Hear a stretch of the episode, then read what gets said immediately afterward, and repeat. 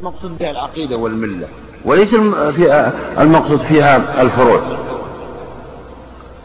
لأن لا يجوز تسفيه الأنبياء. فلو قلنا أن المقصود فيها الشريعة للزم من ذلك تسفيه الأنبياء. لكن دلنا على أن المقصود فيها الملة وهي أصول الدين وهي العقيدة أنه سفه من ترك ما تبعه إبراهيم وما عمل به إبراهيم. والهدى والنور الواردان في التوراة هو هو العقيدة. هو العقيدة. إذ العقيدة هي يعني آه، تخص هذا هذا الهدى والنور اللي يهدي إلى الطريق المستقيم. إذ لا عمل ولا صحة لعمل أحد إلا بالعقيدة. مهما كان العامل لا يمكن أن يقبل منه. إلا إذا آمن بالله. نعم. قلنا الشريعة من جملة الهدى فتدخل في عموم قوله تعالى فبهداه مقتده وهي من جملة ما أوصى به الأنبياء عليهم السلام. يعني يقصد من هذا أننا معكم بأن هذه الآيات تدل على أن شريعة من قبلنا شريعة لنا ولكنها في العقيدة. لا دخل للفروع فيها شيء.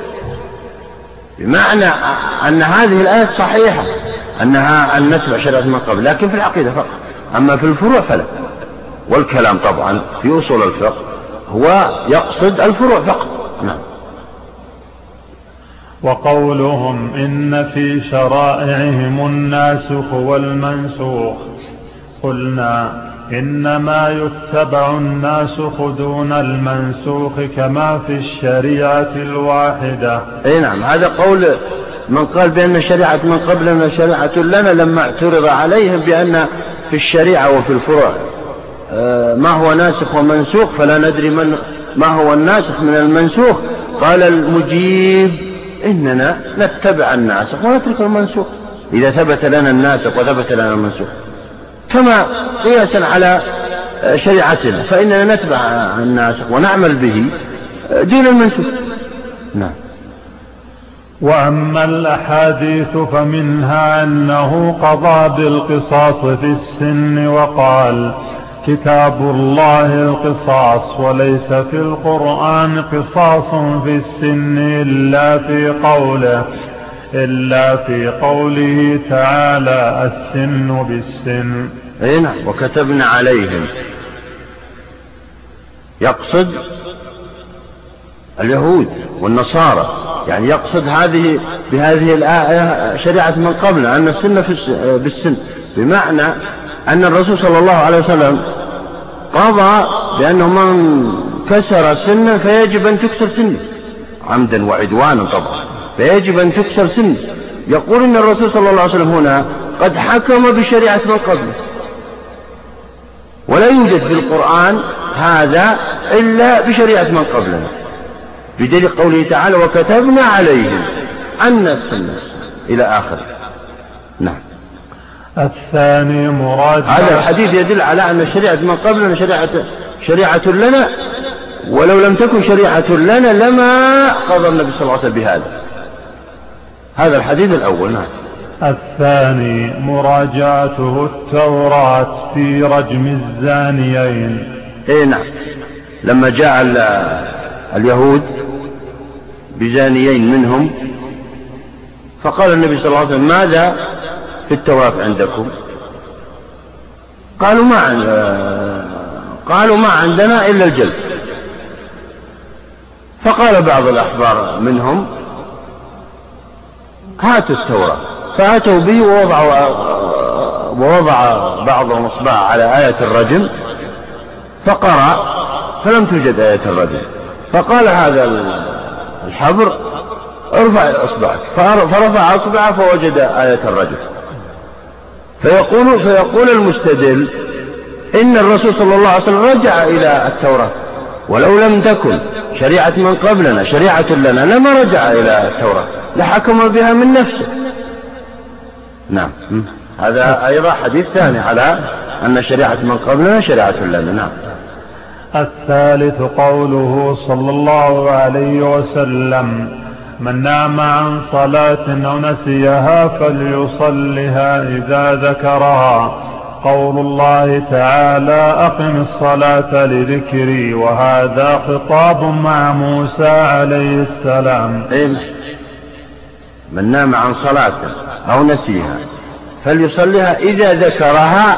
قال النبي صلى الله عليه وسلم ذلك ثم تلا قوله تعالى أقم الصلاة لذكري. وهي خطاب أمر.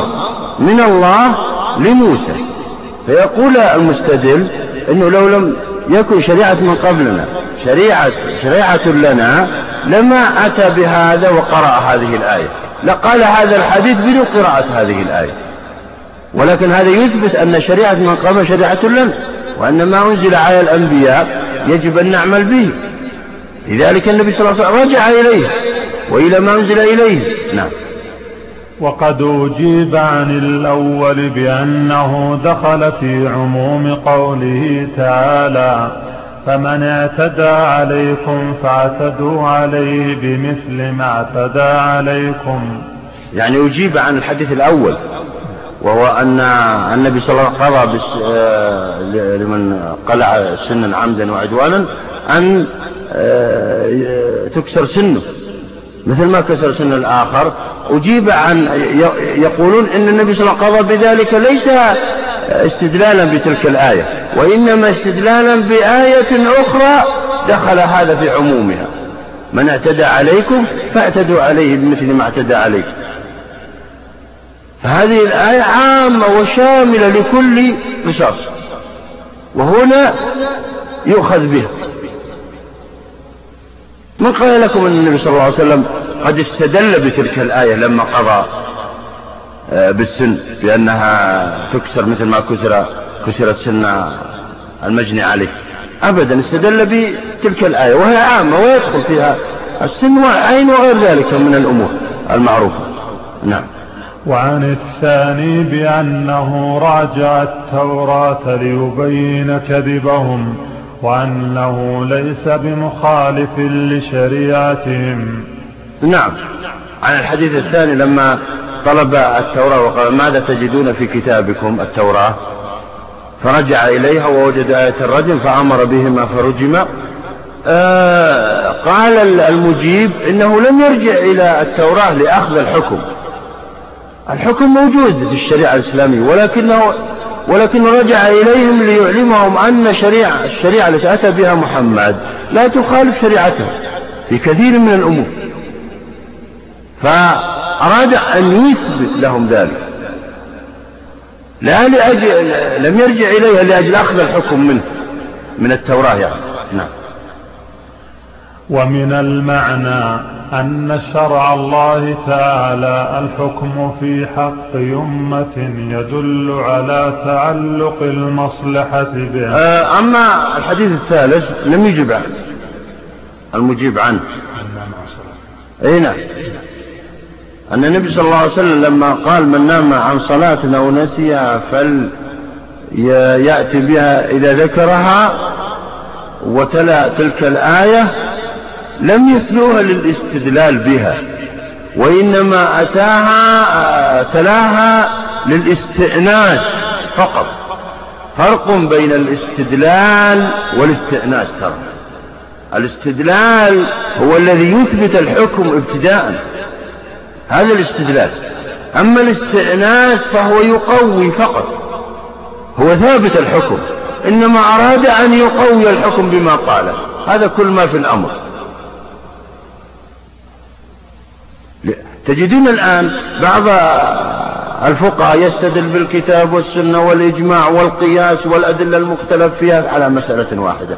لا لأجل أنهم يذهبون إلى القياس أنه استدلال بالقياس إنما استئناس بالقياس. إذ لا يستدل بالقياس مع وجود الكتاب والسنة إنما استأنسوا به ليقووا آه، الحكم فقط. هذا جواب الجواب الثاني قالوا فيه إن العبرة بعموم اللفظ لا بخصوص السبب لا بخصوص السبب.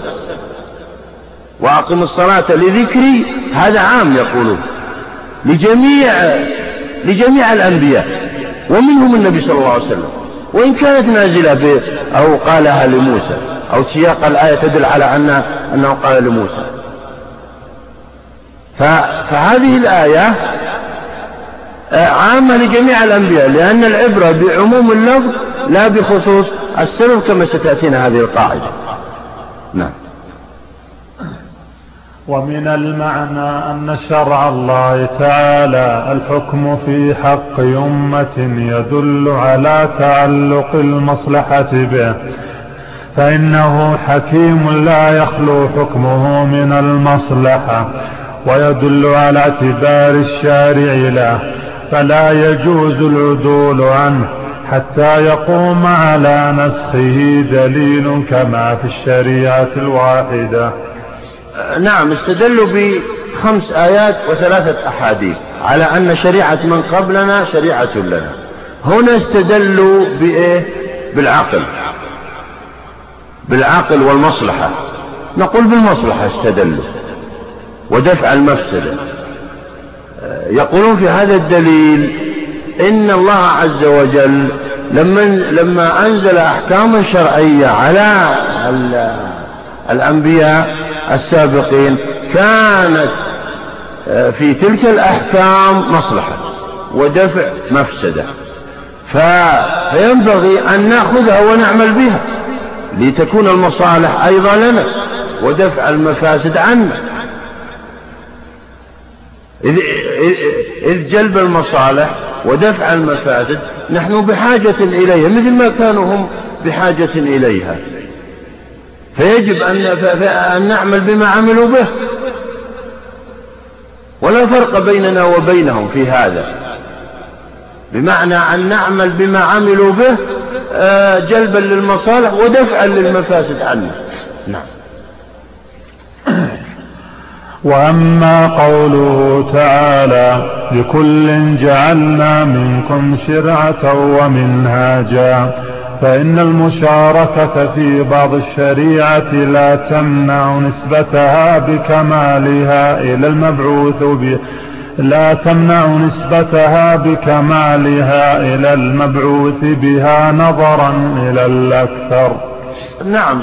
هذا جواب من قال بأن شريعة من قبلنا آه، شريعة لنا. على دليل من قال بأن شريعة من قبلنا ليست شريعة لنا. ألم يستدلوا بهذه الآية؟ لكل جعلنا شرعة آه، لكل جعلنا لكل جعلنا منكم شرعة ومنهاجا. هنا آه، يقولون إن مشاركة النبي صلى الله عليه وسلم للأنبياء السابقين في بعض الشرع النازل عليهم هذا لا يزيل الاختصاص لا يزيل الاختصاص لأن أكثرها نزلت على هؤلاء الأنبياء السابقين. ومتابعة النبي صلى الله عليه وسلم لهم وأمته في بعض الشريعة هذا لا يزيل ذلك الاختصاص إنما كانت هذه المتابعة ببعض الأحكام القليلة وهذا لا يزيد. كما نقول الآن قالوا كما نقول إن القصيدة هذه عربية وهي فيها كلمات فارسية. كما نقول هذا اللون أسود هذا الرأس أسود مع أنه فيه شعيرات بيضاء وهكذا. فالحكم على الغالب يقولون فالاختصاص على الغالب فقط. هم قالوا هناك لما استدلوا بهذه الآية لو كانت شريعة من قبلنا شريعة لنا لزال اختصاص كل نبي بشريعته. وهذا مخالف للآية. المجيبون يقول أبدا لا يزول. فإن أكثر الشريعة عملوا بها وإنما تبعناهم ببعض الأحكام. نعم. كذلك نعم. لكن لا يمنع من وصفه أنه عربي. نعم. وقضية الأدلة تندفع بكون الشريعة الأولى. الأولى لم تثبت بطريق موثوق به. فقد أخبر الله تعالى بتحريف أهلها وتدبيرهم فلذلك أنكر النبي صلى الله عليه وسلم على عمر رضي الله عنه كتاب التوراة. وصوب معاذ رضي الله عنه في إعراضه عن كتبهم ولم يلزمه ولا الصحابة الرجوع إلى رضي الله عنهم الرجوع إليها ولا البحث عنها. وإنما الواجب الرجوع إلى ما ثبت منها بشرعنا كآية القصاص والرجم ونحوهما وهو مما تضمنه الكتاب والسنة. فيكون منهما فلا يجوز العدول عنه والله أعلم. نعم. هنا ختم المصنف هذه المسألة بهذا الكلام وهو قول هذا الكلام هو قول من قال بأن شريعة من قبلنا شريعة لنا. كيف؟ قالوا هو شريعة من قبل شريعة لنا ويجب أن نعمل بها. لكن هاتوا أنها صحيحة. يعني بمعنى إذا صحت وهذا لا يمكن لأنه ثبت ثبت من الشارع وأثبت الشارع أن أن أن أن اليهود والنصارى قد بدلوها وحرفوها و وأتوا بأشياء لم تكن منزلة وزادوا عليها ونقصوا منها. فإذا كان هذا هو الحال وصفتها فإنه لا يجوز أن نأخذ به. أما إذا ثبتت شريعة من قبلنا بدون تحريف ولا تصحيف ولا حذف ولا زيادة ولا نقصان فإن شريعة من قبلنا شريعة لنا.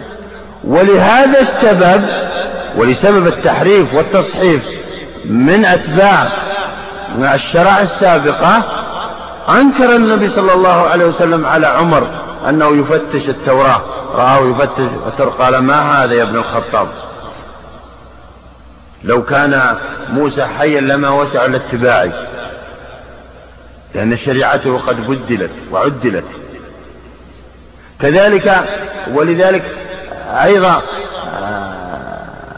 آه، أقر معاذا على ما قال من أنه إذا يعني آه، أتى له قضاء فإنه يقضي بكتاب الله ثم بسنة رسول الله ثم يجتهد. لم لم يعني أقر وصوبه على هذا ولم يقل له تركت دليلا شرعيا معتبرا وهو شريعة من قبلنا لأنه يعلم أنها بدلت وعدلت.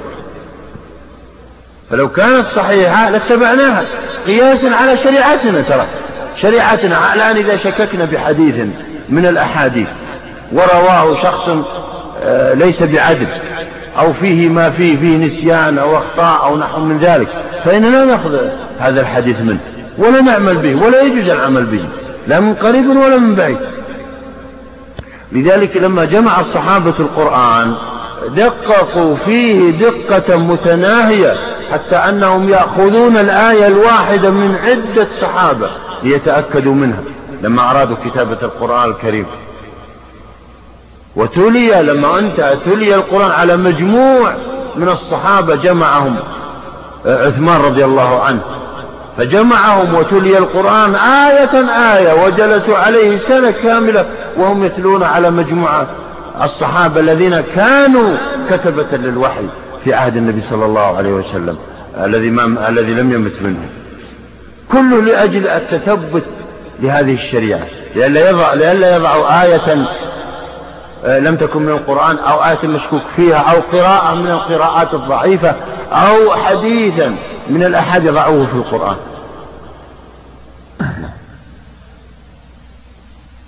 نعم. الثاني من الأصول المختلف فيها.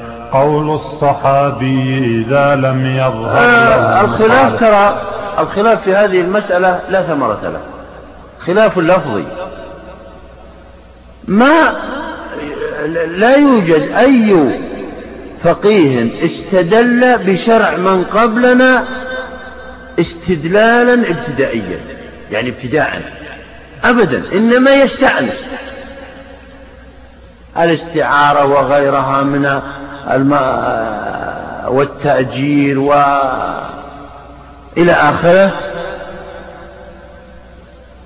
كلها استئناس وليست أدلة ابتداء. لماذا؟ من لم يستدل بها من القائلين بأن شرع شريعة من قبلنا ليست شريعة لنا. هذا مشى على أصله. أما من قال بأن شريعة من قبلنا هي شريعة لنا لم يستدل بها لماذا؟ لأنها محرفة. لأنه أثبت أنها محرفة وفيها يعني فيها تحريف وتصحيف وزيادة ونقصان.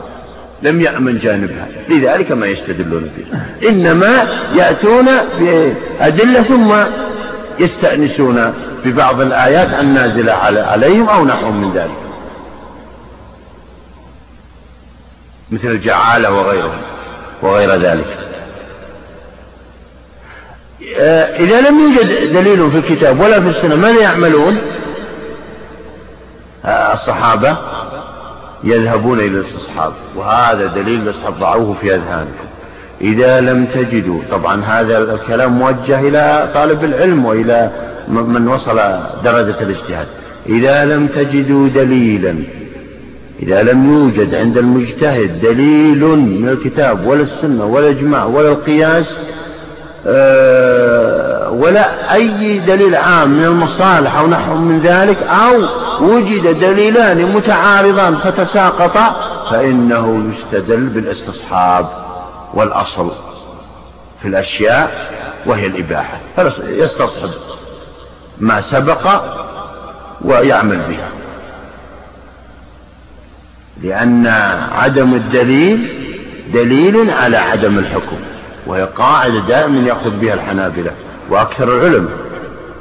عدم الدليل دليل على عدم الحكم. نعم. الثاني من الأصول المختلف فيها قول الصحابي إذا لم يظهر له مخالف. نعم. الصحابي من هو؟ الذي يقبل قوله وقوله حجة الآن. قبل أن نبدأ بتحرير محل النزاع. الصحابي عرفه المحدثون هو من رأى النبي صلى الله عليه وسلم ولو لحظة مؤمنا به ومات على ذلك. هذا المحدثون قالوا.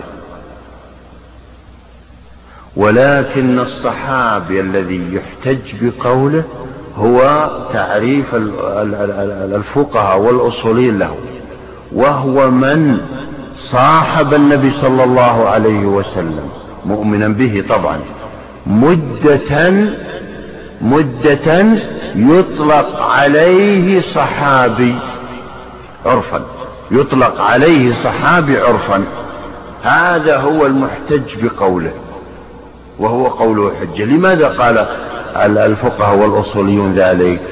لأن الصحابي قوله حجة ولا يكون حجة إلا إذا كان يعرف المقاصد الشرعية ولا يمكن أن يعرف المقاصد الشرعية إلا إذا أكثر المجالسة مع النبي صلى الله عليه وسلم ولازمه ملازمة الصاحب لصاحبه وعرف وعرف علامات غضب علامات غضبه وعلامات وأمارات رضاه ومتى يرضى ومتى لا يرضى وما وما الذي يسخطه وغير ذلك من الأمور وإشاراته وإيماءاته وهذا لا يمكن أن يعرفها إلا من صاحب ولازم النبي صلى الله عليه وسلم ملازمة طويلة. مثل الآن الصاحب للإنسان هل من سلم عليك فترة يعني ساعة أو نحو من تسميه صاحبا؟ لا يمكن. حتى لو سئل عنك يقول والله لا أعرفه إنما رأيته مرة هكذا. لكن الصاحب هو الذي يعرف متى تخرج ومتى تدخل ومتى تجلس وطريقة كلامك وطريقة ومتى يعني تغضب إلى آخر ما يعرف يعرف الصاحب صاحبه. به هذا هو الصاحب المحتج بقوله. لذلك اضطر الصحابة اضطر الفقهاء والأصوليون على هذا التعريف لئلا يأتي قول شخص آمن بالنبي صلى الله عليه وسلم فترة ثم ذهب ثم سلم عليه لحظة ثم ذهب وترك ويأتي بقول من الأقوال ويحتج به لا يحتج به. صحيح أنه له فضل الصحابة لا شك هذا. لكن نحن نتكلم في الحجية وكونه دليلا. يأخذ فضل الصحابة لا شك. لكن نتكلم نحن في كون حجة وهو دليل كالكتاب والسنة كالآية والحديث والحديث والمصالح وغير ذلك. نعم. هذا ما المقصود بالصحابي المحتج بقوله. نأتي إلى تحرير محل النزاع. يقول هنا المصنف أو أشار إلى تحرير محل النزاع قال ها؟ يعني يكون مثلا تعريف الصحابة عند المحدثين أدق لنا أصحاب الاختصاص؟ وعند الأصوليين من جهة الحجية فقط. نعم لا شك أن تعريف الصحابي أو المحدثون عرفوا الصحابي إنهم مختصون بالحديث أن الصحابي هو كذا وكذا وهو الذي يروي الحديث يقبل منه ترى. إذا روى حديثا يقبل من أي صحابي لو لم يرى النبي صلى الله عليه وسلم إلا لحظة واحدة أو دقيقة يقبل منه. هذا لا شك فيه لأنهم, لأنهم عرفوه بما يختص بأمرهم وهو رواية الأحاديث. لكن الفقهاء والمجتهدون عرفوا الصحابي بما قلناه لأنهم سيحتجون بقوله. سيحتجون بقوله والذي يحتج بقوله هو الشخص الصاحب الملازم مدة طويلة. مثل الآن إذا حدثت قضية لشخص لأمر مثلا. قضية جنائية. فإنه فإن المختصين بالجنايات ترى يستدعون أصحابه زملاءه الذين دائما يمشون معه أو كثيرا ما يمشون معه. لا لا يستدعوا الزملاء الذين درسوا معه قديما أو حديثا أو رأوه رأوه لحظة أبدا. يستدعون من يستدعون أصحابه. الذين يمشون معه دائما أو أكثر الأيام. ويسألون عن, عن, عن سيرته وطريقته وكذا وكذا خاصة في الجنايات. وهذا طبعا لهم لهم مرجع في ذلك. لأن الصحابي هذا الذي حكم على النبي صلى الله عليه وسلم بأنه كذا أو أشار كذا أو أو رأى النبي صلى الله عليه وسلم يفعل كذا يستنبط حكما. وهذا الاستنباط نأخذ نأخذ به. ولا يمكن أن يكون من صحابي لا يعرف إيماءات النبي صلى الله عليه وسلم ولا إشاراته ولا غير ذلك. نعم. نأتي إلى تحرير محل النزاع. قال المصنف الثاني من الأصول المختلف فيها قول الصحابي إذا لم يظهر له مخالف. نعم. هنا قال إذا لم يظهر له مخالف اشترط. نقول تحرير محل النزاع أولا إذا إذا قال الصحابي قولا لاحظوا قول الصحابي غير رواية الحديث. أنا مرة تكلمت عن هذا وسألني سائل وقال هل معنى ذلك أنه لا يقبل من كل صحابة الأحاديث؟ لا هذا نتكلم في موضوع وأنت تتكلم في موضوع آخر. قول الصحابي هو اجتهاد في مسألة فقهية اجتهاده بدون استدلال وبدون أي شيء. استدلاله فقط. مثل قول ابن عباس مثلا من قطع شجرة فعليه جزاء. مثل جزاء قتل الصيد في الحرم يعني. وهو قول ابن الزبير. هذا مثل هذا القول اجتهاد من عندهم. لم يوجد حديث ولم يوجد آية. نقول أولا إن كان قول الصحابي هذا واجتهاد قد وافق عموم آية أو عموم حديث أو نحو من ذلك فإنه حجة بإجماع العلماء. عموم حديث أو عموم آية إن وافق عموما من الأحاديث أو من الآيات فإنه حجة بالإجماع. وإن خالف وإن خالف نصا عاما أو خاصا وإن خالف نصا عاما أو خاصا من الكتاب أو السنة فإنه ليس بحجة بالإجماع. وإن خالف قول الصحابي هذا واجتهاده قول صحابي آخر في هذه المسألة فإنه ليس بحجة لأنهما يتساقطان. لأن قول الصحابي هذا يسقط قول الصحابي هذا لأنهما بقوة بقوة واحدة. أما إن كان قول الصحابي واجتهاده لا يوافق نصا من كتاب أو سنة. ولا يخالف ولا يخالفه. ولا يخالفه صحابي آخر. فهذا الذي اختلف العلماء فيه. هذه النقطة هي التي اختلف العلماء فيها. فهل هو حجة أو ليس بحجة؟ اختلف العلماء في هذه المسألة على أربعة أقوال. القول الأول قال روي أنه حجة يقدم على القياس ويخص به العموم. نعم. وهو قول مالك والشافعي في القديم وبعض الحنفية. نعم. قال وهو قول الجمهور يعني هذا القول. وهو أنه حجة. أنه حجة لكن لكن في مسألة أثارها هنا وهو قول يقدم على القياس. هذا فيه خلاف. إذا خالف قول الصحابي قياسا فأيهما, فأيهما الذي يقدم؟ ننظر في أقواهما. فأن القياس أحيانا يكون أقوى من قول الصحابي. هذه هي إنما إذا لم يخالف قياسا فقد اختلف العلماء فيه على أربعة أقوال.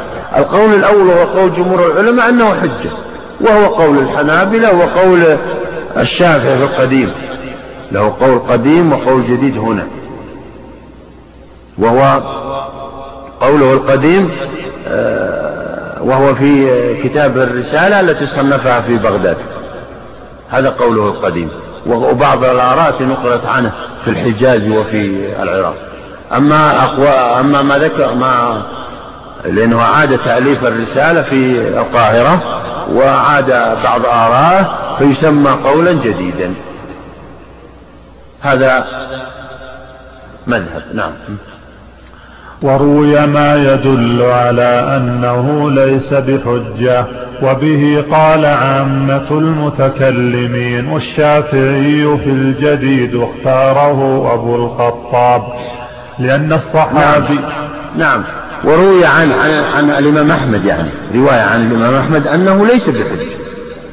سواء خالف القياس أو لم يخالف ليس بحجة. وهذا قول الشافعي في الجديد. أي مذهبه الجديد. أو قوله الجديد. وكلام المتأخرون من الشافعية والمحققون من العلماء كابن قدامة وغيره والزركشي وغيرهم. لما حققوا ودققوا لم يجدوا عند الإمام الشافعي أنه ينكر قول الصحابة. أبدا. إنما استدل به في الأم وفي غير من الكتب والآراء التي نقلها وإنما هو يقول إني أقدم الدليل القوي عليه. يعني إذا إذا عارض دليلا قويا عاما من كتاب أو من سنة أو من قياس فإنه يقدم هذه الأدلة المتفق عليها إجمالا على إيش؟ قول الصحابة. إنما يستدل فيه.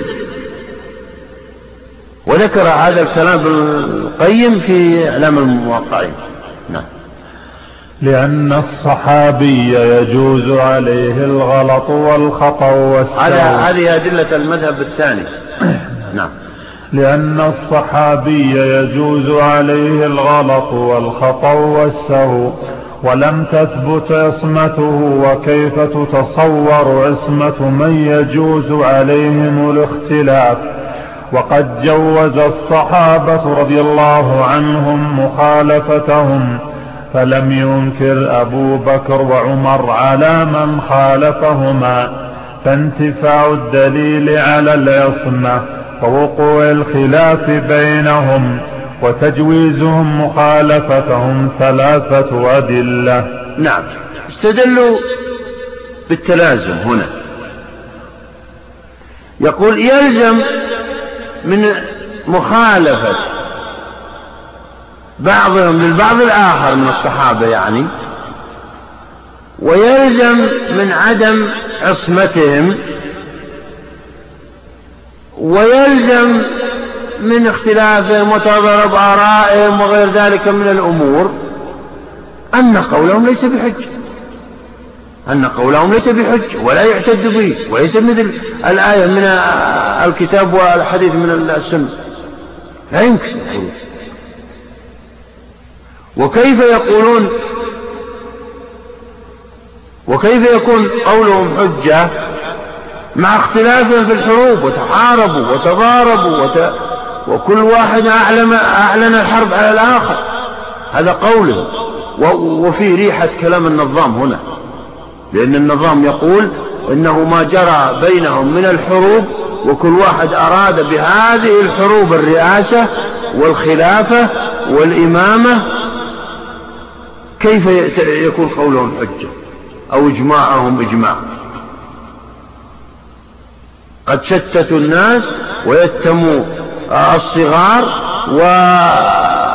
وجعلوا الدول أو البلدان الإسلامية من من لم يمت جوعا مات خوفا وعطشا وغير ذلك من أجل الخلافة والإمامة. كيف هؤلاء يكون لهم تكون لهم حجة وتكون لهم قول. إنما هم مثل غيرهم. فيهم الصالحون وفيهم غير ذلك. هذا كلام النظام طبعا. هذا كلام النظام. وسيأتينا كلامه في القياس. لما رد احتجاج الجمهور بإجماع الصحابة على حجية القياس قال مثل هذا الكلام. المهم هذا دليل من لم يحتج بقول الصحابي؟ طبعا كلام وهو التلازم. آه، كلام مردود طبعا. نعم. طبعا كلام مردود أقول. لا شك. نعم. وكفره العلماء هذا النظام وسيأتينا الكلام عنه ب... بآرائه أو ب... يعني عرض آراء في القياس كثيرا يعني هذا النظام. المهم أن هؤلاء استدلوا وقالوا إن أنهم غير معصومين يلزم من عدم عصمتهم. واختلافهم وقبول اختلافهم كل واحد قبل خلاف الآخر وعدم إنكار هذا الخلاف منهم يلزم من ذلك أن قولهم ليس بحجة ولا يعتد به ولا يثبت حكم من الأحكام بمجرد قول هذا الصحابي. نعم. وقال قوم الحجة قول الخلفاء الراشدين رضوان الله عليهم لقوله عليه الصلاة والسلام عليكم بسنتي وسنة الخلفاء الراشدين وذهب آخر نعم هذا المذهب الثالث. يقول ليس كل الصحابة قولهم حجة وإنما الذي قول حجة هم الخلفاء الأربعة. أبو بكر وعمر وعثمان وعلي فقط. هؤلاء هم الذين يحتج بقولهم مطلقا يعني. أما بقية الصحابة فليسوا بحجة. استدلوا بهذا الحديث. وهو عليكم بسنتي. عليكم بسنتي. على من صيغ الوجوب. يعني يجب أن تعملوا بسنة النبي صلى الله عليه وسلم وسنة الخلفاء الراشدين. عطف. والمعطوف يأخذ حكم المعطوف عليه. كما كما يجب الأخذ بسنة النبي صلى الله عليه وسلم يجب الأخذ بسنة الخلفاء الراشدين المهديين من بعده والمقصود بالخلفاء هم الأربعة. نعم. وذهب آخرون إلى أن الحجة قول أبي بكر وعمر رضي الله عنهما لقوله صلى الله عليه وسلم اقتدوا بالذين من بعد أبي بكر وعمر. نعم. هذا ثبت هذا الحديث وكذلك الحديث السابق. آه، عليكم بسنتي. كلاهما ثابت. المهم أن أن هذا القول الرابع يقول إن إن الحجة في قول أبي بكر وعمر فقط دون عثمان وعلي ليس بحجة. طبعا استدلوا بهذا الحديث وبكثرة مجالستهم للنبي صلى الله عليه وسلم. وهذا ترى هذان القولان يدلان على قول الفقهاء والأصوليين السابق الذي قلته وهو أن المقصود بالصحابي من أكثر مجالسة النبي صلى الله عليه وسلم ولازمه ملازمة يطلق عليه عليها صاحب عرفا يعني بمعنى منبع هذين القولين منبع هذين القولين هو هذا هو هذا المقصد الذي قلته. حيث أن الخلفاء الأربعة أو أبو بكر وعمر يكثران مجالسة النبي صلى الله عليه وسلم فجعلوا هؤلاء هم الذين يقتدى بهم وهم الذين قولهم حجة. نعم. ووجه الرواية الأولى قوله صلى الله عليه وسلم أصحابي كالنجوم بأيهم اقتديتم اهتديتم فإن قيل نعم استدلوا بهذا الحديث. استدلوا بهذا أصحابي كالنجوم بأيهم اقتديتم اهتديتم يعني بمعنى أن أصحابي جميعا يجب أن تأخذوا الحكم منهم أو يجوز أن تأخذوا الحكم منهم ولا فرق بينهم بين هؤلاء وبين هؤلاء. نعم. فإن قيل هذا خطاب لعوام عصره بدليل أن الصحابي غير داخل فيه قلنا نعم. المعترض هو ما ذكر الاعتراض الأساسي إنما ذكر الاعتراض على فرض صحة الحديث. الحديث طبعا تكلم عنه العلماء أنه غير صحيح ثبت ضعفا. والحديث الضعيف لا يثبت لا يثبت فرعا شرعيا. آه، فما بالكم بقاعدة أصولية؟ الحديث الضعيف لا يمكن أن يستدل به بإثبات فرع شرعي. فمن باب أولى أن لا يثبت قاعدة شرعية كقول الصحابة. هذا اعتراف الاعتراف الثاني قالوا فيه فإن قيل هذا خطاب خطاب لعوام عصره بدليل أن الصحابي غير داخل فيه. قلنا اللفظ نعم. المعترض يقول على فرض صحته على فرض صحة الحديث فإن هذا الخطاب موجه ليس للصحابة وإنما لعوام عصر الصحابي يجب أن يتبعوه. لا يدخل الصحابي هنا لأن الصحابي هو المتبع. فكيف يدخل؟ نعم. المجيب قال قلنا اللفظ عام. لكن خرج منه الصحابي بقرينة أنهم الذين أمر بتقليدهم وجعل الأمر لغير وجعلوا الأمر وجعل الأمر لغيرهم. نعم. أصحابي كالنجوم. بأي مقتديت بأي مقتديت مقتديتم. يعني بمعنى أن هذا عام للصحابة ولغيرهم. ولكن كون الخطاب موجه للصحابة أخرجهم. يعني هم الذين يتبعون. هم الذين يتبعون. فلا يتبعون غيرهم. فلا يتبع صحابي صحابيا آخر. إنما التابعون أو الواحد من التابعين يتبع هؤلاء الصحابة. هذا استدلالهم. نعم. وجوابه نعم, نعم. ومن وجه آخر هو أن الصحابة رضي الله عنهم أقرب إلى الصواب. هذا هو الدليل الأساسي لهم ترى. وأقوى دليل للقائلين بأن قول الصحابي حجة. ما عندهم غير هذا الدليل. انتبهوا له. نعم. الأخير يعني الأخير هذا نعم. ومن وجه آخر هو أن الصحابة رضي الله عنهم أقرب إلى الصواب. وأبعد من الخطأ لأنهم حضروا التنزيل وسمعوا كلام الرسول صلى الله عليه وسلم منه. فهم أعلم بالتأويل وأعرف بالمقاصد فيكون قولهم أولى كالعلماء مع العامة. نعم. الدليل ينقسم إلى قسمين. أو, أو ذكر المصنف دليلين. الدليل الأول التلازم. وصياغته أن يقال يلزم من كثرة مجالستهم للنبي صلى الله عليه وسلم معرفتهم معرفتهم للمقاصد الشرعية. ترى المقاصد الشرعية هي المصالح جلب المصالح ودفع المفاسد. يلزم من كثرة مجالستهم للنبي صلى الله عليه وسلم معرفتهم للمقاصد الشرعية. ويلزم من ذلك أن يكونوا أعلم من غيرهم بالأحكام الشرعية. فهم في مرتبة ملازمة النبي صلى الله عليه وسلم بحيث أن التابعين لم يلازموه ولم يروه. فيجب على التابعين إذا لم يجدوا دليلا إلا قول الصحابي أن يقتدوا بقول الصحابي ويعملوا به. لفضل الصحابة عليهم.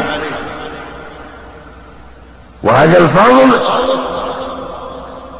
كان في كثرة ملازمة النبي صلى الله عليه وسلم. فهم يعرفون إيماءاته وإشاراته وطريقته في ذكر الحكم وغير ذلك من الأمور فهم أعلم به من غيره من غيرهم.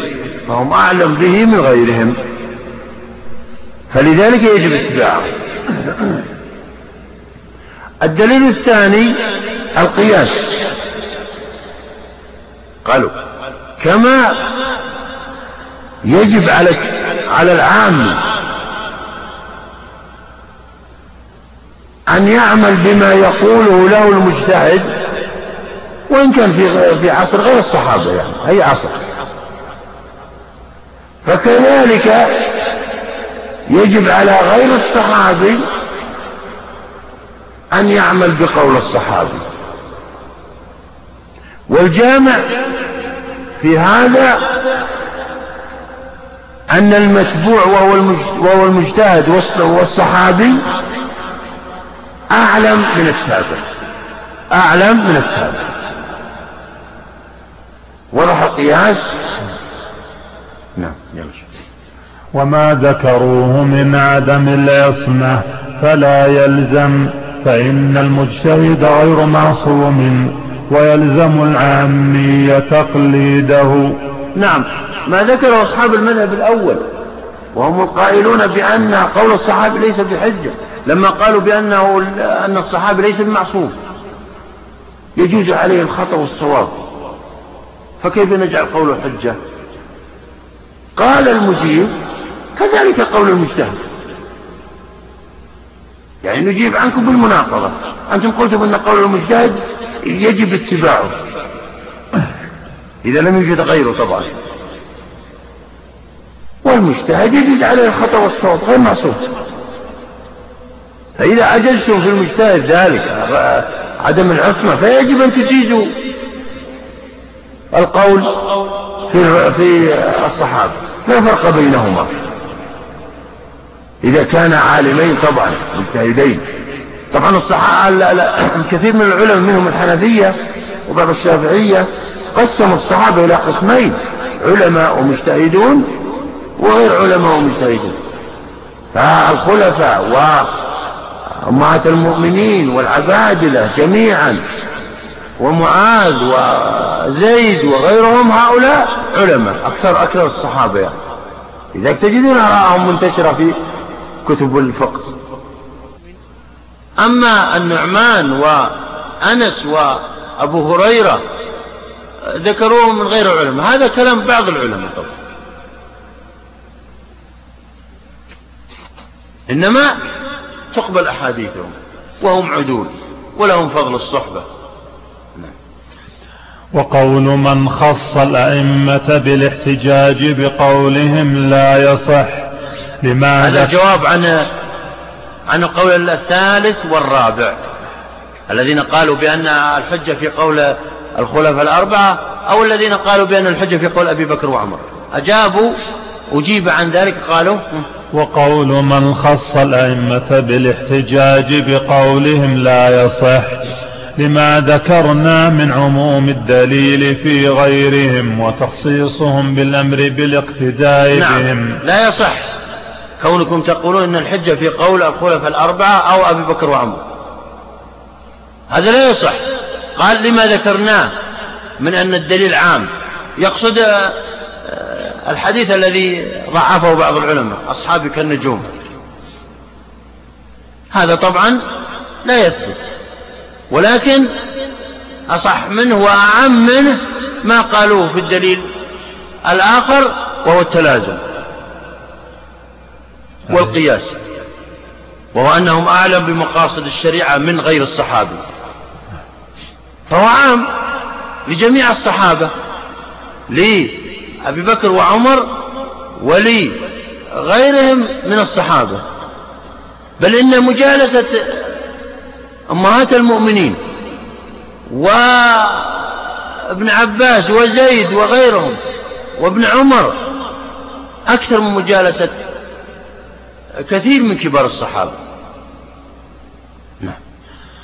وتخصيصهم بالأمر بالاقتداء بهم. يحتمل أنه أراد الاقتداء بهم في سيرتهم وعدلهم ويحتمل أنه ذكرهم لكونهم من جملة من يجب الاقتداء بهم والله أعلم. أي نعم. لما قال لا يصح لما ذكرنا كما قلنا لأدلة عامة لأبي بكر وعمر وغيرهما قالوا إذا لماذا ذكرهم؟ اعترضوا على هذا الكلام. قالوا لماذا إذا خصصهم عليكم بسنتي وسنة الخلفاء الراشدين المهديين من بعدي وأمر باتباع أبي بكر وعمر؟ لماذا؟ ما الغرض؟ قال المجيب إنه إما أنه أمر بذلك لاحتمالين. إما أنه أمر بذلك لاقتداء بسيرتهم حيث أن أن الخلفاء الأربعة آه، لهم سير قد اقتدى بهم صغار الصحابة ومن جاء يعني آه، بعدهم اقتدوا بهم. وإما أنه أمر ويحتمل أنه أمر بالاقتداء بهم آه، للتمثيل فقط. يعني ذكر هذه الأسماء للتمثيل. وإلا المقصود جميع الصحابة إنما أراد أبو بكر أبا بكر وعمر وعثمان وعلي للتمثيل. مثل أن يقال سنعطي الممتازين جوائز من الطلاب كزيد وعمر وغيرهم مثلا فهذا تمثيل فقط.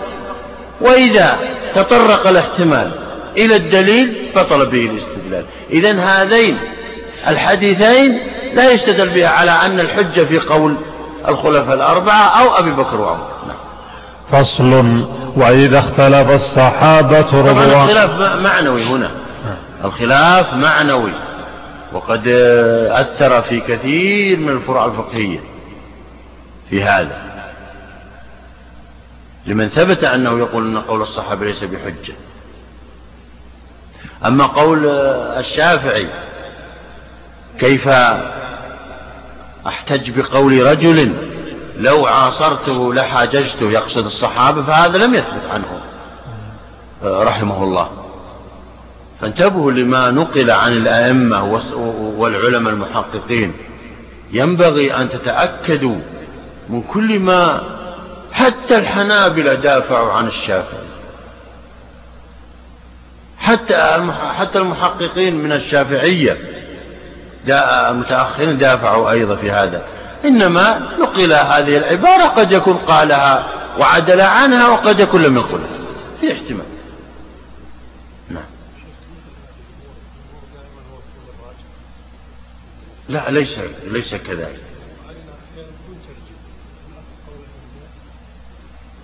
آه، هو الأكثر آه، هو الراجح عند من لم يعلم الأدلة.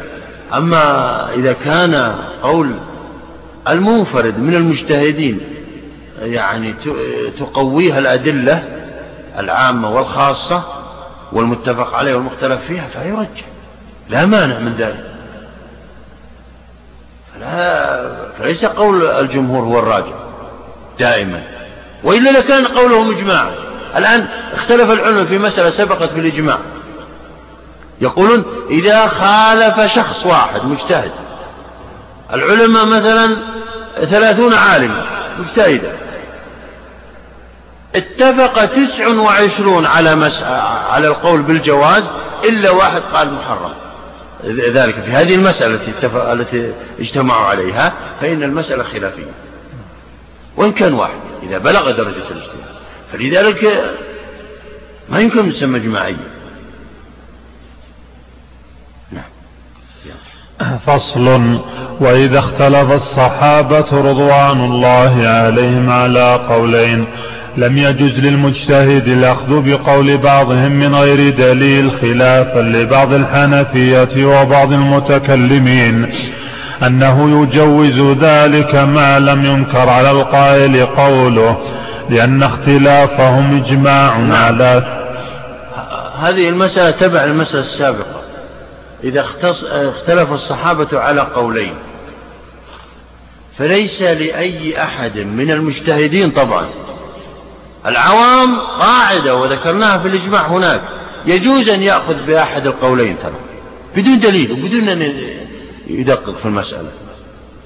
لكن لكن آه، المجتهد لا يجوز له الأخذ بأحد القولين بدون دليل. أبدا. اختلف الصحابة زيد قال أن الجد يحجب الأخوة. و ابن عب...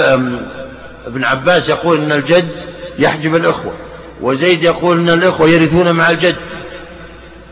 لا يجوز آه، للمجتهد أن يأخذ بأحد القولين إلا إذا تبين له من أدلة خارجية أن أحدهما هو الراجح فيأخذ به. نقف على رأس هذه المسألة وصلى الله على نبينا محمد وعلى آله وصحبه أجمعين. الحمد لله والصلاة والسلام على رسول الله. نبدأ. بسم الله الرحمن الرحيم. الحمد لله رب العالمين والصلاة والسلام على رسول الله. وعلى آله وأصحابه أجمعين. اللهم اغفر لنا ولشيخنا وللحاضرين. برحمتك يا أرحم الراحمين. أما بعد قال الإمام ابن قدامة في كتاب رحمه الله في كتابه الروضة.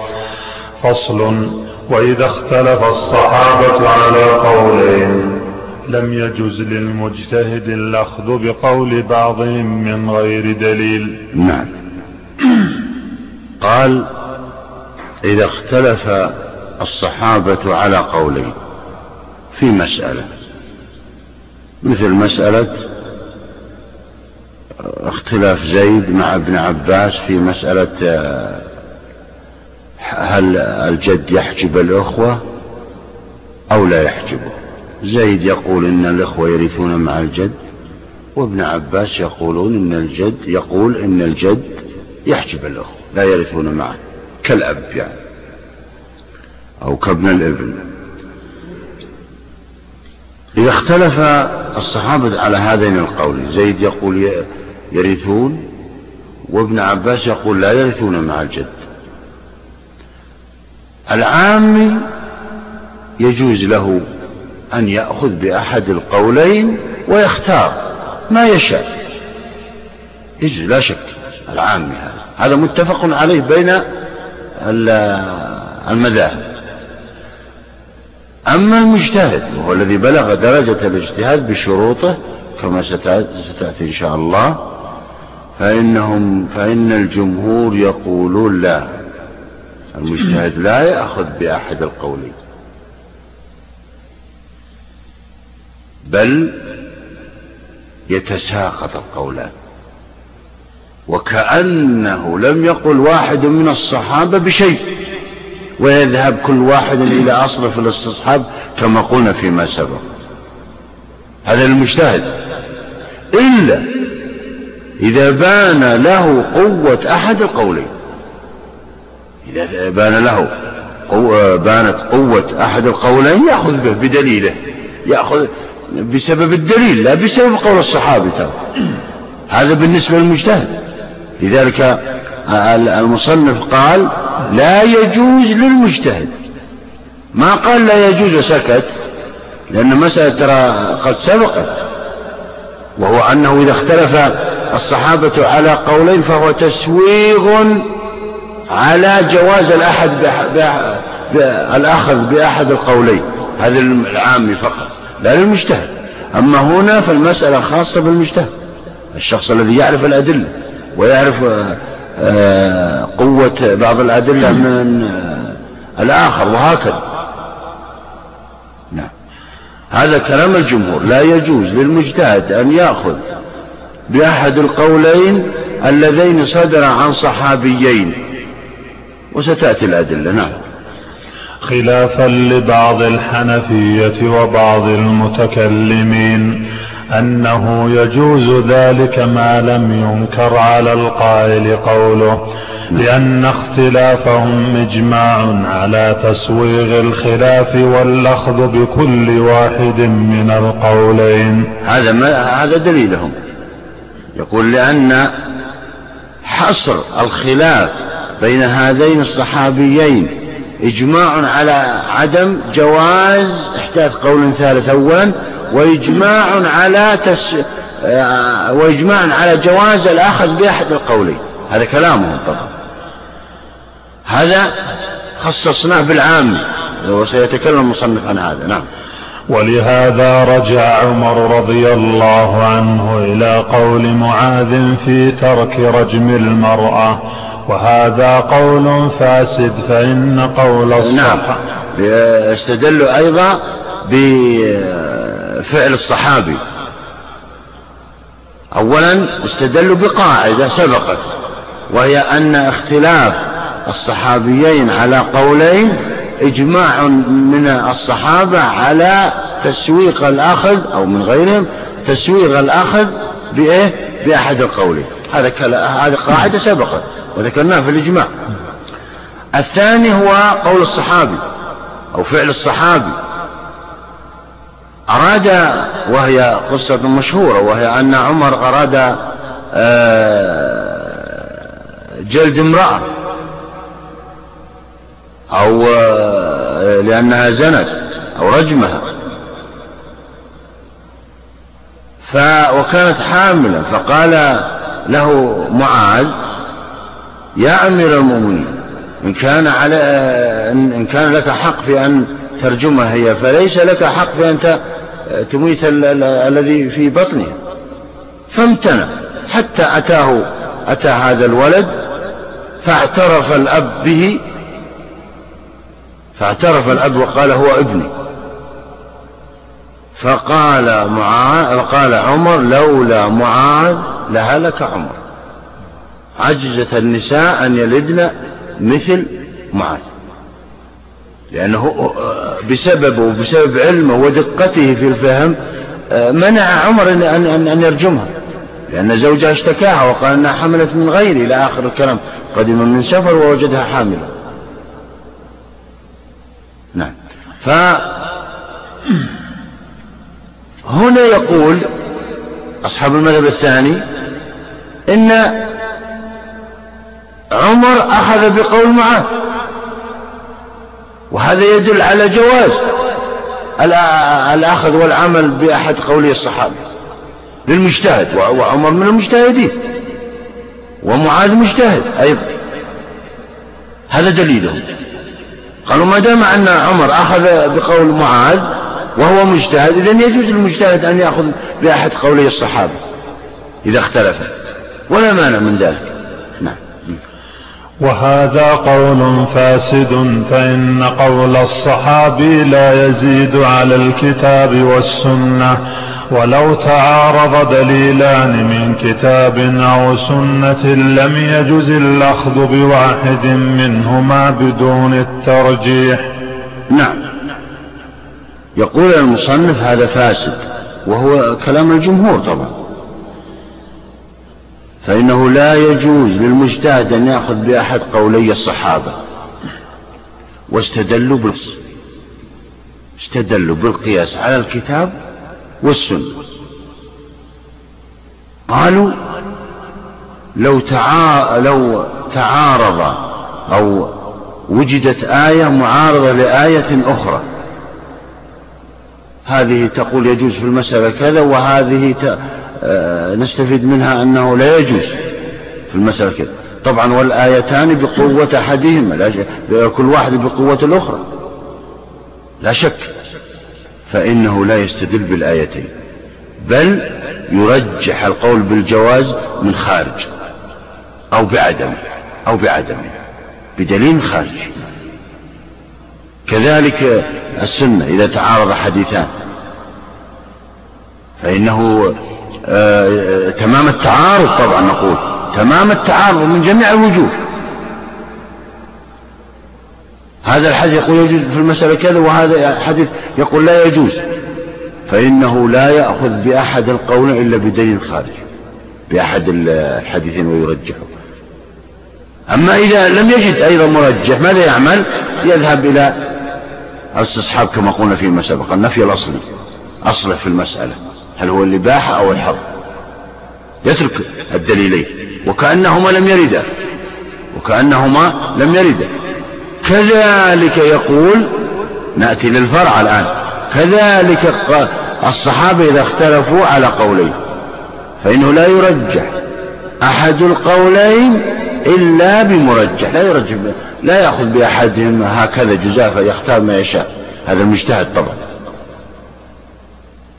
الجامع أن كل منها دليل من الأدلة المعتبرة. الكتاب والسنة وقول الصحابة كلها أدلة. فينبغي أن تتساوى في الحكم إذا تعارضت. إذا عندنا أربعة أركان. الأصل الكتاب والسنة الاستدلال بالكتاب والسنة. والفرع قول الصحابة. آه، الأصل الكتاب والسنة إذا تعارض آيتان أو حديثان. والفرع قول الصحابي إذا عارضه قول صحابي آخر. والعلة الجامعة بينهم أن كل منهما يعتبر دليلا من الأدلة.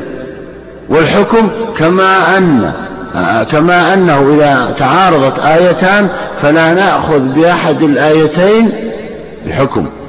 بالحكم المستفاد من أحد الآيتين إلا بمرجح خارجي فكذلك قولي الصحابة.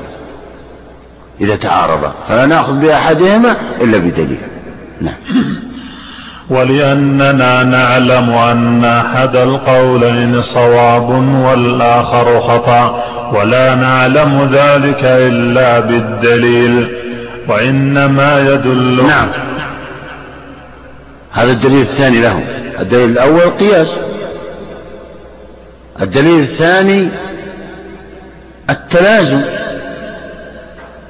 وهو أنه يلزم من اختلاف الدليلين أو الصحابيين في هذا أن قول أحدهما قول أحدهما صواب والآخر خطأ لأن الحق واحد عند الله عز وجل لأن المصيب واحد كما هو مذهب الجمهور. فإذا كان المصيب واحد لأن الحق واحد عند الله فلا بد أن يكون قول أحدهما خطأ. ولا نعرف أن هذا خطأ أو أن هذا صواب إلا بالدليل. فلا بد أن نرجح أحدهما بدليل خارجي. واضح الكلام؟ هناك مسألة ستأتينا إن شاء الله في باب الاجتهاد وهي هل المصيب واحد أم كل مجتهد مصيب؟ الجمهور على أن المصيب واحد لأن الحق عند الله واحد.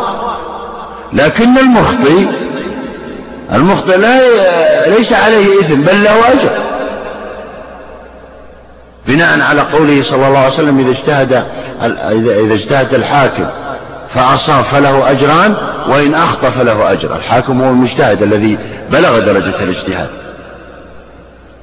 وليس المقصود بكل شخص ينظر في الكتاب والسنة أو كذا وهو لم يبلغ درجة الاجتهاد. بل إن العلماء قالوا لو أصاب مثل هذا الذي لم يبلغ درجة الاجتهاد فإنه آثم لأن إصابته يقولون آه اتفاقية مصادفة. فقد يصيب مرة وقد يخطي مرات.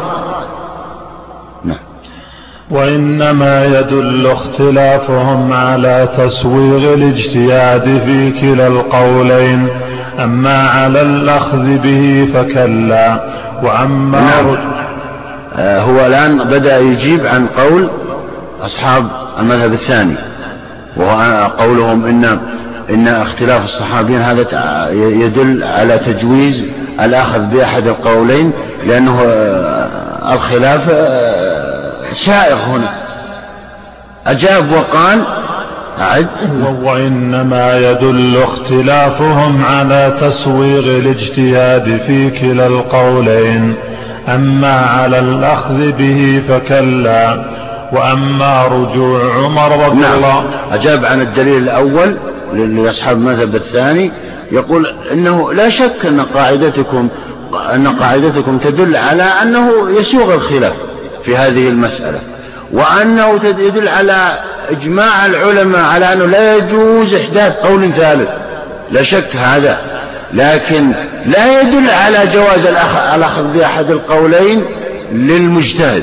ممكن يدل على جواز الأخذ بأحد القول العامي هذا أو, أو المقلد الذي لم يبلغ درجة الاجتهاد لكن المجتهد لا يجوز له الأخذ بأحد القول بدون دليل. لا يدل هذا على, على ذلك أبدا. هذا هذا الجواب عن إيه؟ عن الدليل الأول لأصحاب المذهب الثاني. نعم. وأما رجوع عمر رضي الله عنه إلى معاذ رضي الله عنه فلأنه بان له الحق بدليله فرجع إليه والله أعلم. أي نعم. يقول أما قضية عمر ورجوع إلى قول معاذ فإن معاذ لما عرض عليه الفكرة وهو أن الحق يجب إقامتها والحد يجب تجب يجب إقامتها على هذه المرأة لأنها فعلت ما ما تستحقه فإنه ليس له الحق بأن يعاقب ما في بطنه ماذا فعل؟ ما هي جنايته؟ فرجح عمر قول معاذ بدليل بدليل العقل وبدليل التلازم يعني يلزم من جريمته إقامة الحد عليه. ويلزم من هذا عدم إقامة العقوبة على من لم يفعل جريمة. ولا تزر وازرة وزر أخرى. وقد يكون معاذ ذكره بهذه الآية. وأن ليس للإنسان إلا ما سعى قد يكون معاذ ذكر عمر بهذه الآية. فرجح عمر قول معاذ بدليله ما رجحه هكذا. الثالث الاستحسان ولا بد أولا هذه المسألة لها أثر هذا الخلاف معنوي ترى. لها أثر هذه المسألة آه، أو أثر في أصول الفقه وليس في الفروع. يعني في باب المجتهدين في باب المجتهد هناك أو الاجتهاد. فإن المجتهد عند أصحاب المذهب الثاني آه، يجوز أن يأخذ بأحد القولين بدون دليل. أما أصحاب المذهب الأول يقول أبدا وهم الجمهور طبعا. قالوا لا يجوز هذا لا بد من الاستدلال على القول الراجح. كما أننا نرجح الآية بدليل خارجي فكذلك إذا تعارض مع آية أخرى طبعا فكذلك هذا. الثالث الاستحسان. ولا بد أولا من فهمه وله ثلاثة معان أحدها أي نعم الاستحسان هذا آه، الحقيقة دليل من الأدلة المختلف فيها.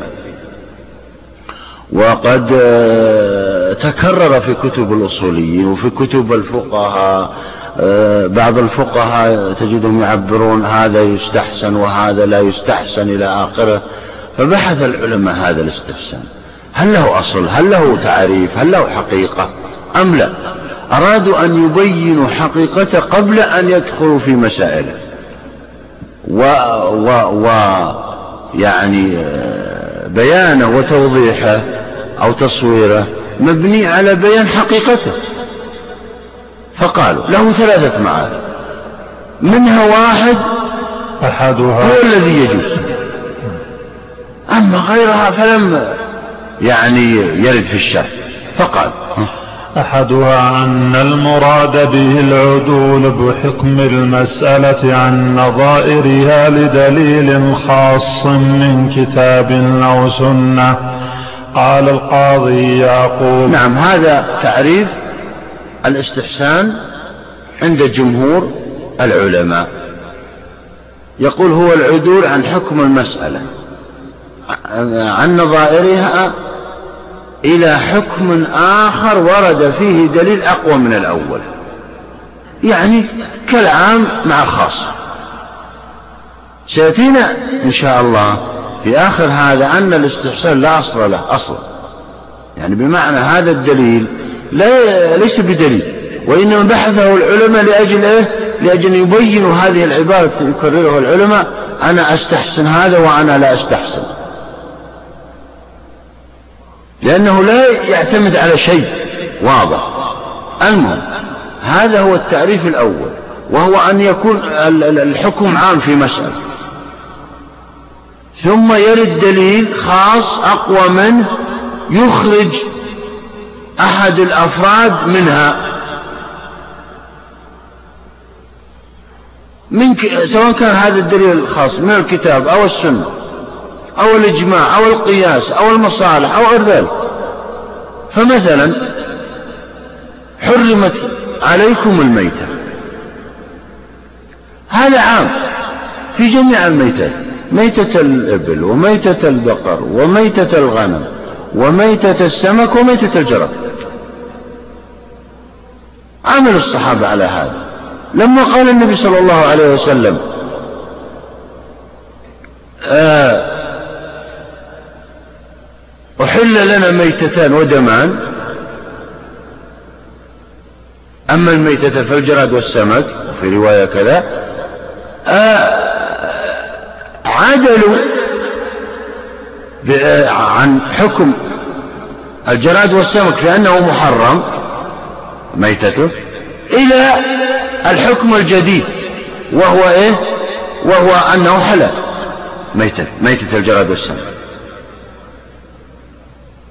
فهذا هو المراد من هذا التعريف. وإذا كان المراد من هذا التعريف هذا كما قال كثير من العلماء فإنه ليس هذا باستحسان هذا يعتبر آه، أخذ بالأدلة المعتبرة بالكتاب والسنة. أعد التعريف مرة أخرى. أحدها أن المراد به العدول بحكم المسألة عن نظائرها. العدول بحكم المسألة عن نظائرها. ميتة الجراد والسمك نظائره هو ميتة الإبل والبقر والغنم. أصلا. هذا نظائره. بجامع الموت في كله. والفساد والمضرة في كله. هذا نظائره. ها. أحدها أن المراد به العدول بحكم المسألة عن نظائرها لدليل خاص من كتاب أو سنة. لدليل خاص. يعني ورد فيه دليل خاص يخصه وهو الحديث الذي ذكرناه. فأخرجه عن أن يدخل في تلك العموم في ذلك العموم. والواجب تجاه ذلك أن نعمل بالخاص أولا وهو أن الجلد والسمك حلال ونعمل بما بقي بعد التخصيص وهو أن ميتة البقر والإبل والغنم حرام. كما ستأتينا القاعدة نعم. قال القاضي يعقوب القول بالاستحسان مذهب أحمد رحمه الله وهو أن تترك حكما إلى حكم هو أولى منه. هذا القاضي يعقوب من طلاب وتلاميذ القاضي أبي يعلى. لأن تلاميذ القاضي أبي يعلى ثلاثة.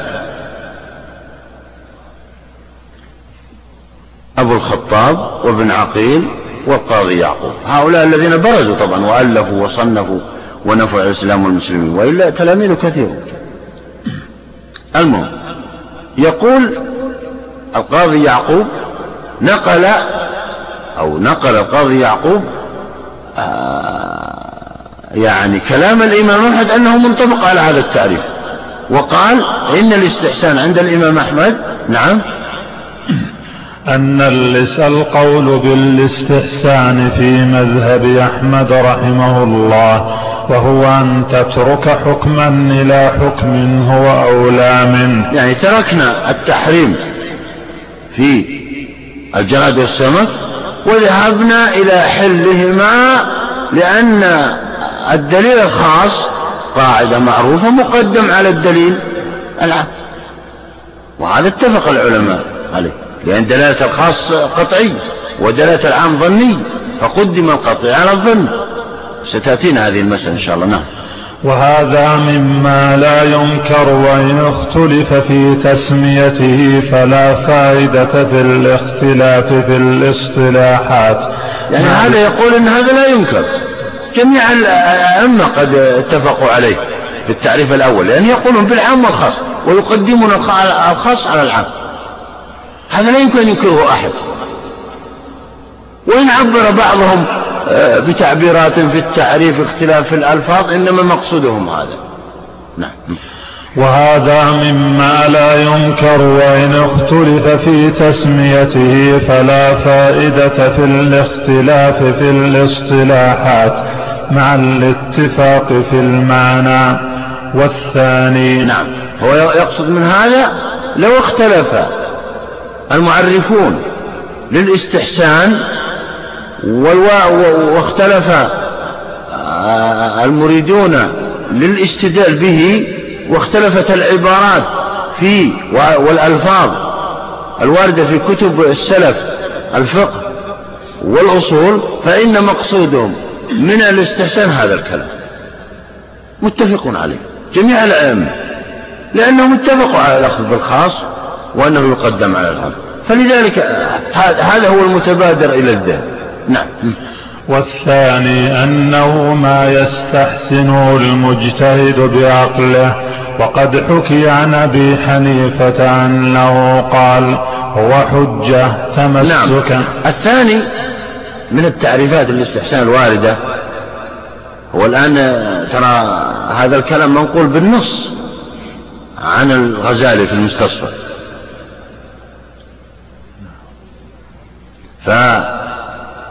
فذكر هذه التعريفات؟ ذكر هذه التعريفات؟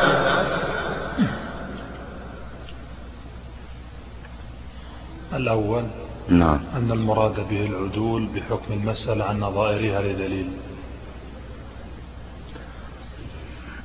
ذكر هذه التعريفات الغزالي في المستصفى ونقلها ابن قدامة هنا وتعلمون, وتعلمون تمام العلم أن بين الشافعية والحنفية بعض المناظرات التي آه، قد تليق أحيانا وقد لا تليق.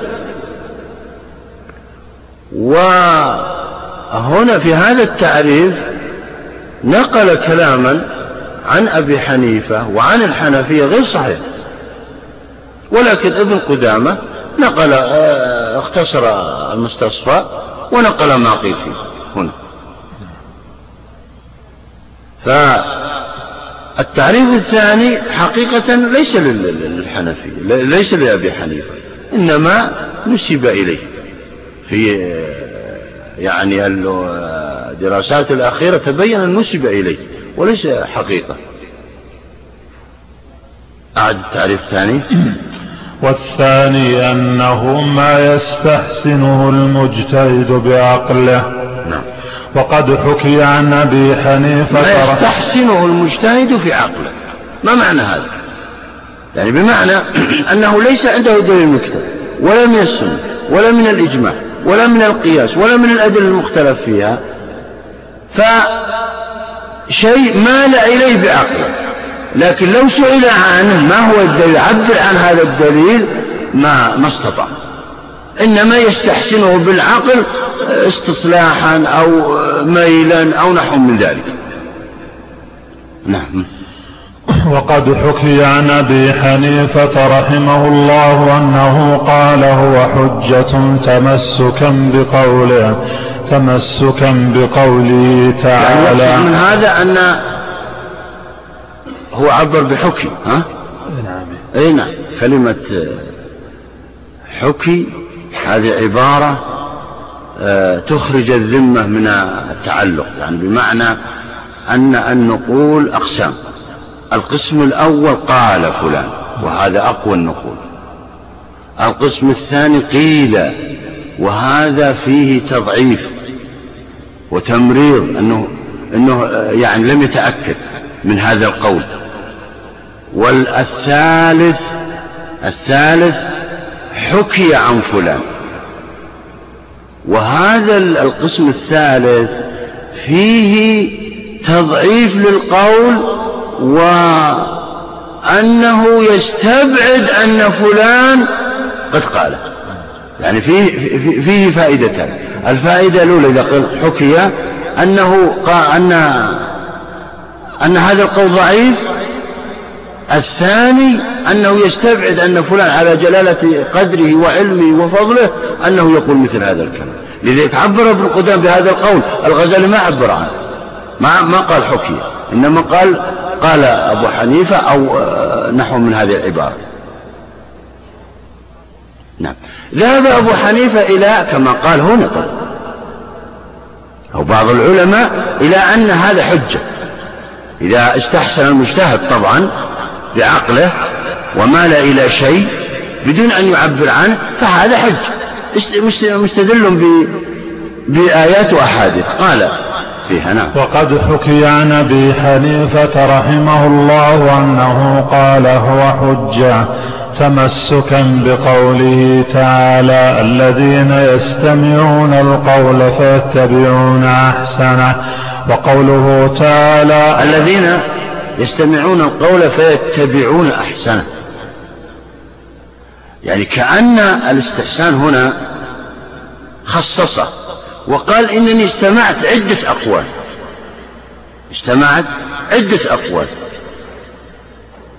فاخترت واحدا منها. وقال تعالى اتبعوا أحسن ما أنزل إليكم من ربكم. آه نعيد الكلام. نعم. يقال في هذا أنه أن هذا المجتهد لما آه عرضت عليه هذه الأقوال قال فلان يجوز وقال فلان لا يجوز إلى آخره وعرضت عليه الأدلة رجح قولا من الأقوال بدون أن يورد آه، عليه دليل من الكتاب أو من السنة أو من أي آه، دليل دليل شرعي فإذا قيل له استدل على هذا مصدر.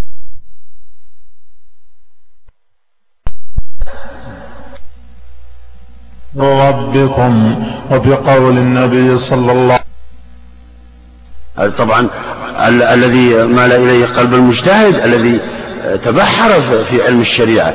ليس ميلي أو ميل أي إنسان لم يتبحر. المجتهد له ميول. يقول, يقول أبو حنيفة أو بعض الحنفية إن هذا الاستحسان يؤخذ به وهو حجة في هذا. استحسان المجتهد فقط. مثل يقول آه، من عنده خبرة في التجارة. وبيع العقارات. خبرة طويلة. إذا عرض عليه ثلاث بيوت للبيع. استشاره واحد. وقال أي هذه البيوت أحسن؟ ثمنها واحد هي. وموقعها واحد. فقال هذا الذي عنده خبرة هذا أنا أميل إلى هذا. يسأله ما هو دليل؟ والله هذا أنا على حسب خبرة هذا هو كذلك المجتهد. يقول أنا إلى هذا بدون دليل. هذا يسمى استحسان عنده وهذا حجة عند طبعا كثير أو بعض الحنفية. نعم. ولأن المسلمين استحسنوا دخول الحمام من غير تقدير أجرة وكذلك نظائره. نعم. يوجد في الدولة العباسية والدولة الأموية حمامات عامة معروفة تبنى في وسط الحي. ويأتي هذا الحمامي ويجلس صاحبه يعني عند الباب ويدخل هذا الشخص الذي يريد أن يتنظف وكذا ويدخل. فإذا انتهى من التنظيف وكذا وفي ناس يخدمون إلى آخره خرج وأعطاه ما تيسر. لا يشترط الحمامي أنك ما تدخل إلا بكذا أو نحو من ذلك. لماذا؟ لأن الناس يختلفون في آه، كثرة الماء الذي يصب عليه. يختلفون في كثرة المنظفات. يختلفون في الإطالة في الزمن أو عدم الإطالة. فلذلك لا يشترط شيء. ما يعلم. قالوا هذا أجرته مستحسنة. ولا ينبغي للحمام أن يعترض ولا ينبغي لذاك أن يعترض إذا قال له هذا قليل فيعطيه هذا يقولون أنه ثبت عن طريق الاستحسان.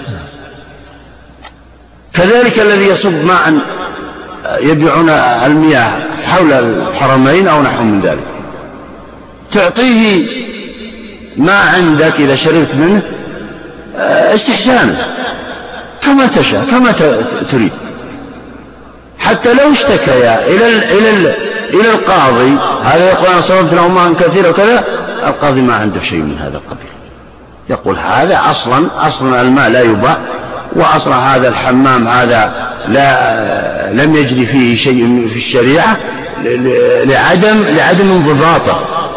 بعض الناس يستغرق مياه كثيرة وبعض الناس قليل جدا وبعض الناس كذا لأنه يأتي يدعي هذا الذي داخل الحمام يدعي بأنه ما استغرق مياه قليلا الذي استغرق ثم يعطيه أجرة قليلة ولكن يدعي الكثرة. فليس هناك شهود لأن هذه عواد ما يطلع عليها. نعم. وكذلك نظائره لأن التقدير في مثل هذا قبيح. استحسنوا تركه ولا لأن التقدير في مثل هذه الأمور قبيح. يعني مثلا يقدر الحمام على الأجرة أجرة كل واحد. بعضهم جسمه كبير بعضهم جسمه صغير بعضهم بعضهم يستغرق وقتا لذلك ما يستطيعون يقدرون نهائيا.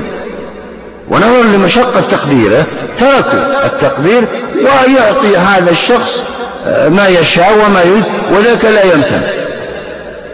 نعم. ولنا على إفساده مسلكان الأول ولنا على إفساده يعني المذهب آه، التعريف الثاني. والأدلة التي أتى بها بعض الحنفية يقصد الثاني على إفساده نعم. الأول أن هذا لا يعرف من ضرورة العقل ونظره ولم يرد فيه سمع متواتر ولا نقل آحاد ومهما انتفى الدليل وجب النفي. نعم. يقولون هذا التعريف.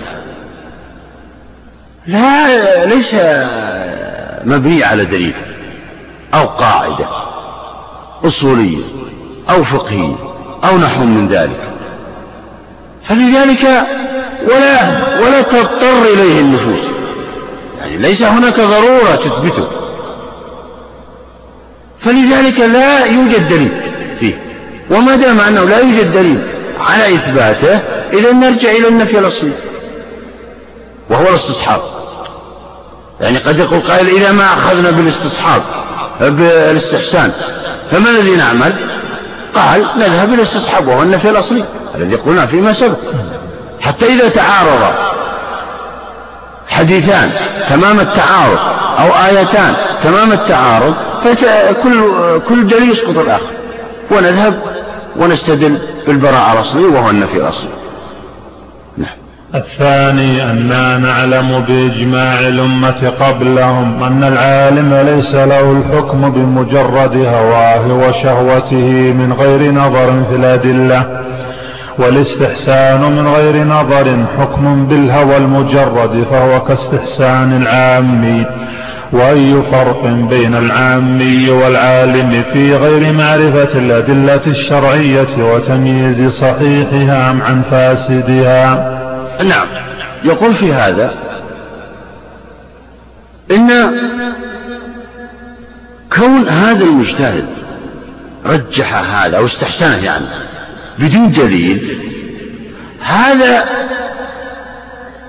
ليس بينه وبين العام فرق يكون العام أحيانا يستحسن. بل إن استحسان عقلاء العوام أحيانا واستصلاحا لبعض الأمور وميلهم له قد يكون أحسن من هذا المجتهد. فلذلك إذا كان هذا القول أو هذا الشيء يستحسنه